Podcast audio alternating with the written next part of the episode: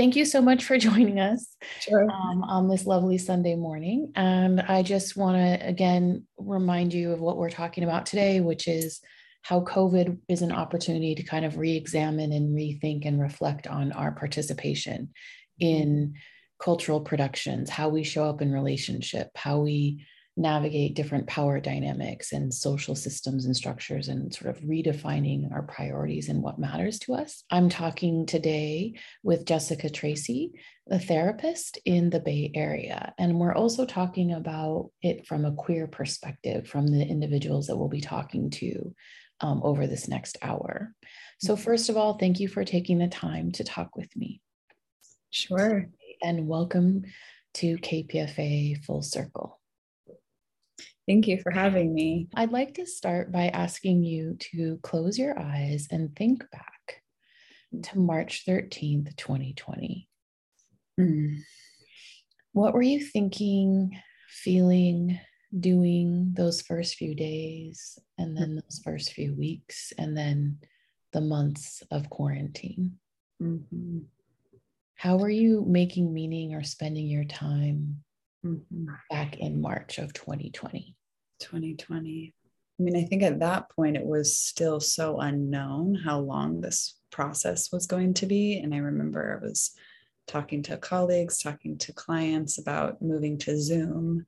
And it was very much this idea that it was going to be temporary, that we were going to be meeting virtual for a week or two and scrubbing and kind of these intense practices that then we let go of. But there was this real false sense of that we could predict when we were going to see each other again. So it felt scary, but also manageable because there was this idea that it was a temporary situation. So that's kind of what comes to my mind first when I think about that time. And little did I know that I would never go back to my office again and never see some of my clients for years, or even some of them, you know, ended up moving and ending. So it was, I could have never anticipated the kind of degrees of loss that would that would follow.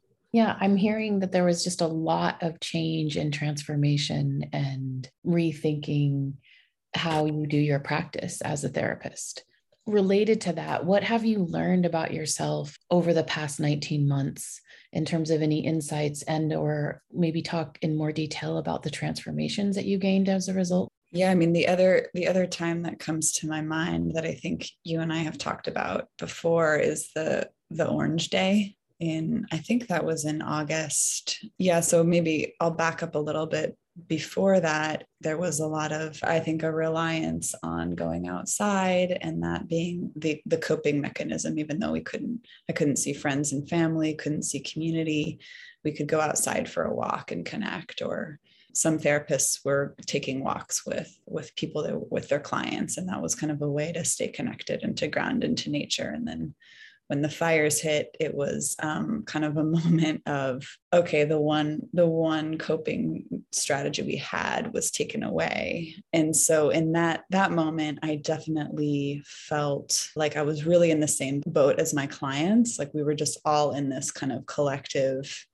struggle together. I'd never felt that before in my work. So there was something hard about that. And there was something very connecting about that, that we're all, specifically folks in the Bay Area, we're all kind of in this moment together, having to find creative new ways to cope. And I think after the Orange Day, for me, and I think for a lot of other folks, a lot of the journey kind of, it was a forced entry to kind of sink into self exploration rather than going outside and doing these things. It was like a returning to depths of my own and how to ground myself with not not a lot of resources from the outside in the ways that I'd known them before.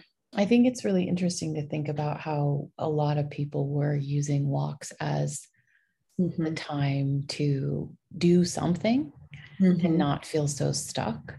Mm-hmm. and then it it just was taken away instantly Mm. and then there's the idea too of of like i completely forgot about that even though it was only a year and some change Right. ago Isn't that interesting? yeah like i i think that was really like such a surreal apocalyptic way and i was teaching online with my students and just trying to you know not normalize like oh we just go on with the flow today. Like no it's it's freaky today. Let's talk about that. Mm-hmm. right? Yeah and everyone is in that experience. And it sounds i think that we've talked about this too of just like how you navigate when you're servicing folks right? And you're holding space for folks whether it's education or therapy and you're having your own feelings about just um, and trying to manage that mm-hmm. at the same time yeah and i think as as therapists and healers there's a desire to we don't often know more, but there's a desire to know more to be able to soothe. And I think when folks are coming to you for guidance and you're just right in it with them, you don't have any, or I didn't have any kind of new insights. It was really just kind of a practice of being present because that's literally all that we could do, or that's all that I could do. Yeah definitely. Do you mm-hmm. think that that day in particular is a like the most radical shift or transformation for you? Or since then over the past like i guess that was just 5 months into it? I think that that summer and then also the first time that i kind of entered back into physical space with folks was during the protests the golden gate bridge protest and so that was also there was something about being really choiceful about where I used my body and where I decided to go out in public. And I think that for queer folks, like having to kind of be really choiceful about kind of the spaces that you enter and how safe it is or not safe. And so was I felt like there was something about making more of a choice of I'm not going to go to the grocery store, but I'm going to like go to this protest that feels more meaningful. And so there was also a lot around that summer in having to be really decisive and choiceful about purpose i would say. And then looking at now 2021 and we're about to you know it's december so we're about to go into 2022 which just it's in some ways i feel like 2021 was a blur and mm-hmm. and also just more apocalyptic. Like I think about January 6th. Mm-hmm. And um, and I think about, you know, being back in person in a lot of ways because people are so attached to the idea of things going back, even though there is no back to go back mm-hmm. to. So I'm just wondering, thinking about 2022, are there any Mm, redefinitions of your purpose that you were talking about that you want to take into 2022? Hmm. I love that question because there is something as as you're talking about time too that has been really hard to kind of hold on to.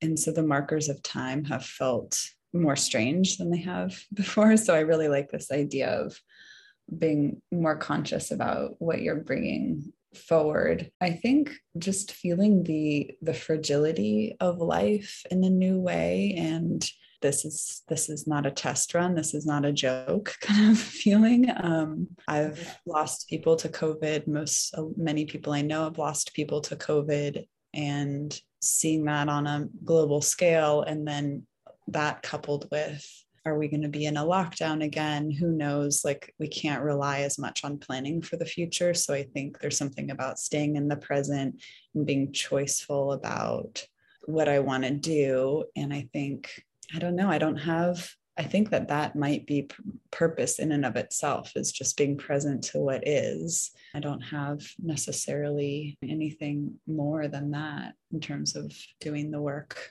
that i feel I'm doing in this world, like helping other people be present. And, you know, there's this theory in Gestalt therapy. It's called the paradox of change. And the more once you're, the idea is once you're with something and just accept it, then it shifts. And I'm sure there's many other traditions that have that idea. So I think like conscious presence is is a radical shifter. Oh, I think completely. I think a lot of people are distracted. We're like distracted. We're not really present in social media, all the things. I think that's like an embedded part of our culture and part of capitalism. And So when you slow down, pause, and you're present, a lot of things become very clear mm-hmm. and a lot of the noise falls away. Mm-hmm.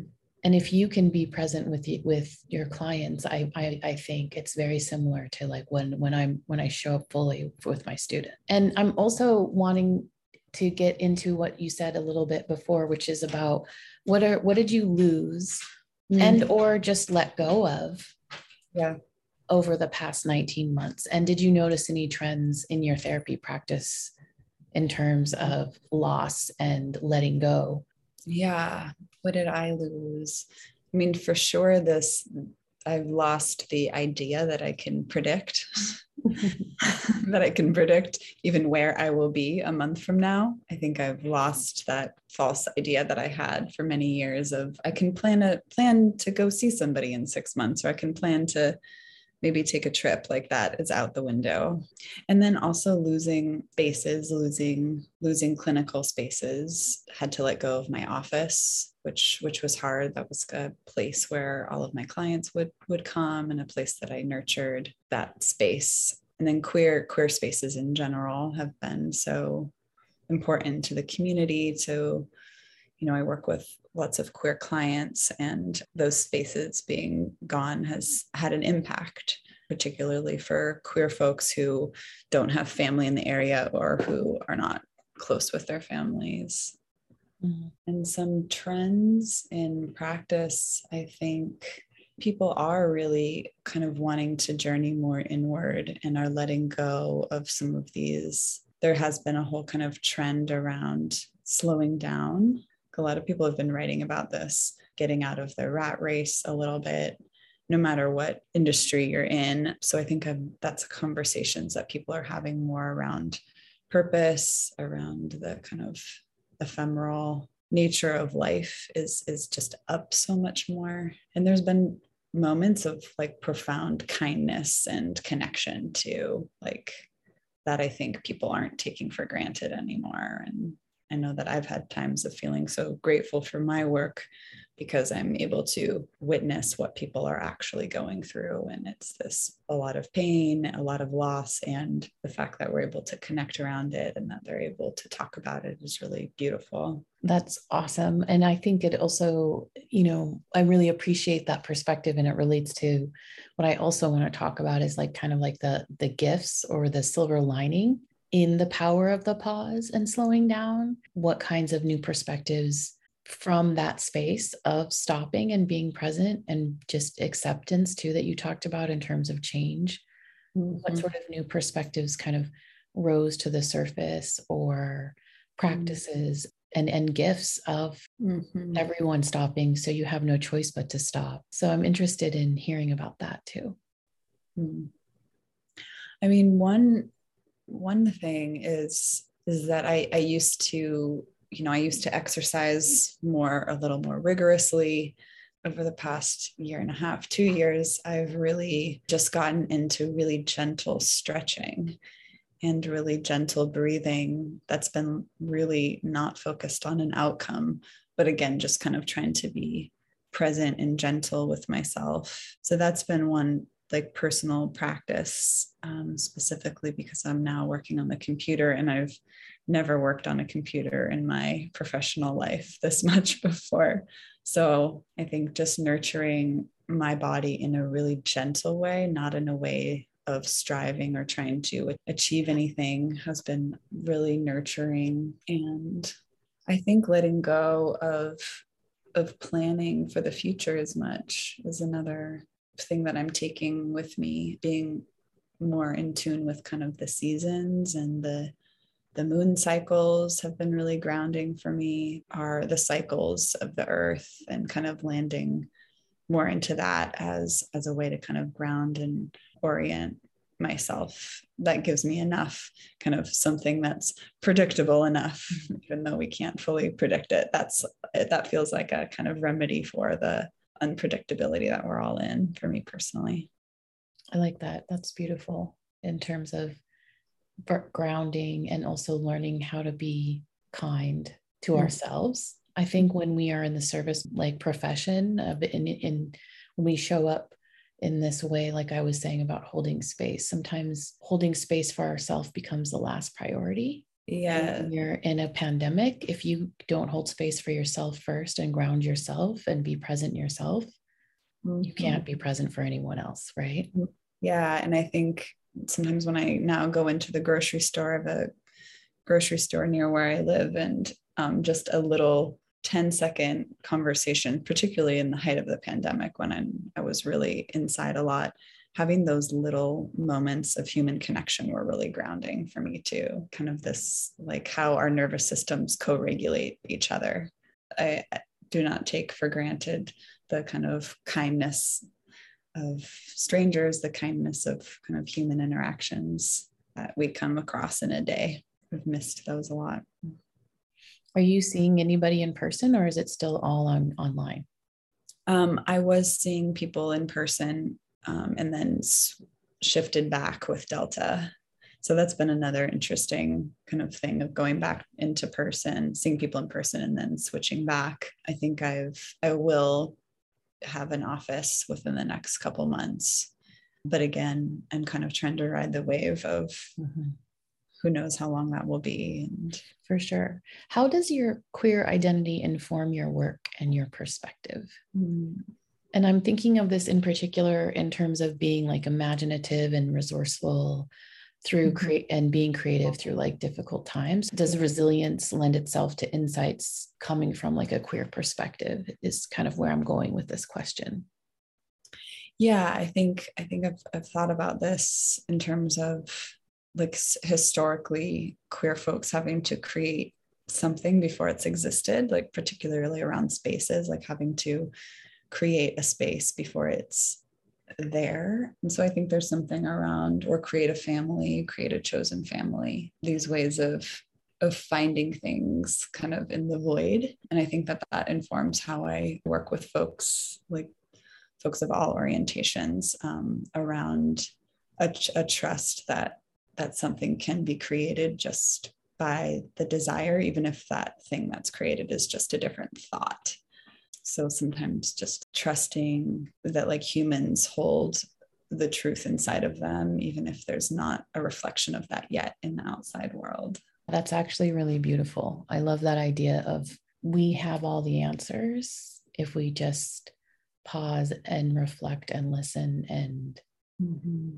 and you know dialogue with each other yeah dialogue what i'm hearing you say is like it's there's a void and then we come together and we create these structures like chosen family mm-hmm. right like community mm-hmm. um even when we it wasn't there to begin with it's still yeah. inside us even if we didn't experience it as young people or we don't see a lot of it outside i mean one of the things um, the artist that I was speaking to yesterday said, you know, there's just such a division, like we're more divided than ever.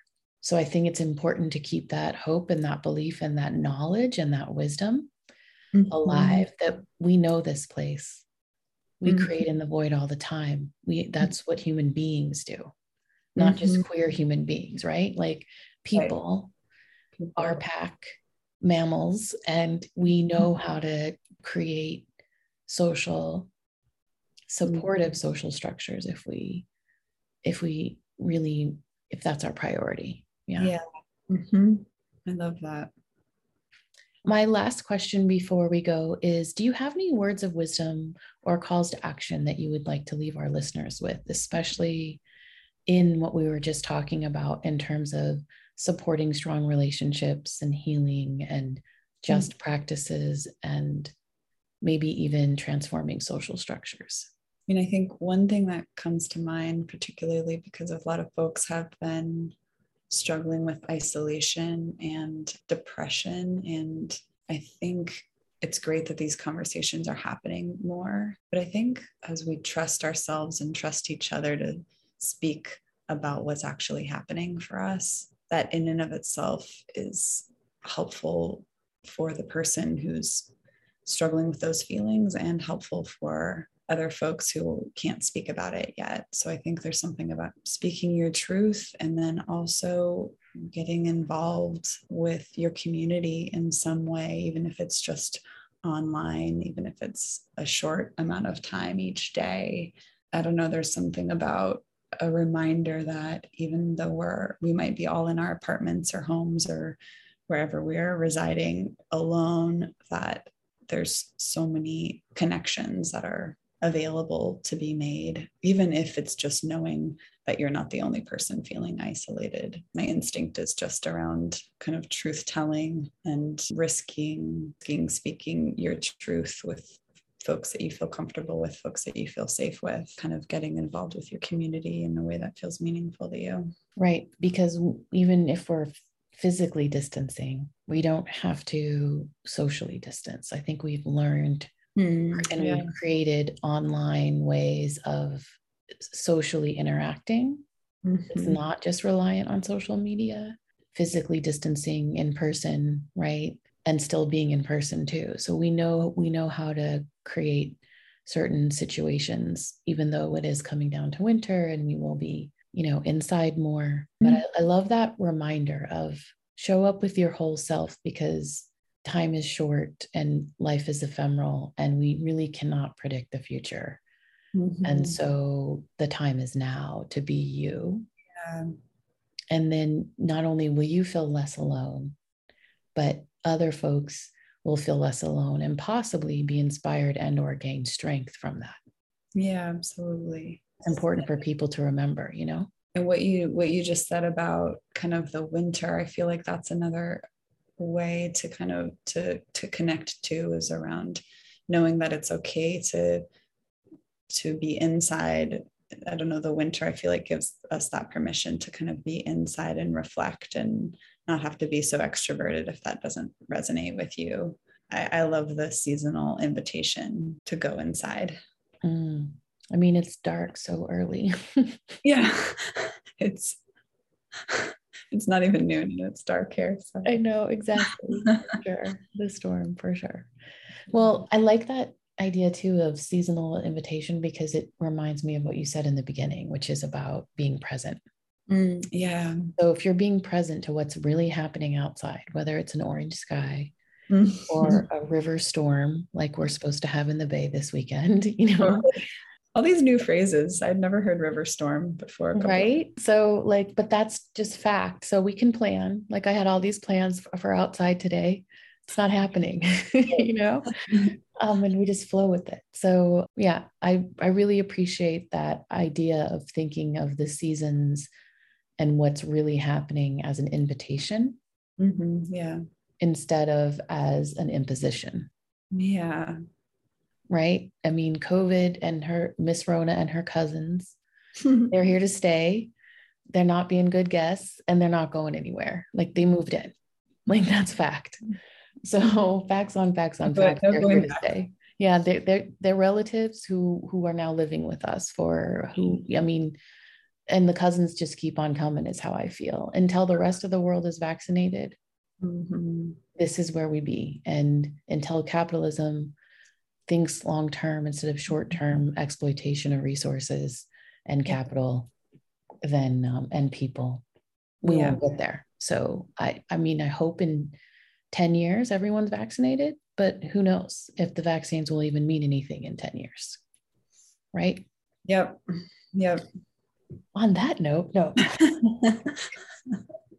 um, but seriously, thank you for your time and your perspective. I think it's really important and powerful to to tell our truth. And i really feel like you were telling your truth today and i appreciate that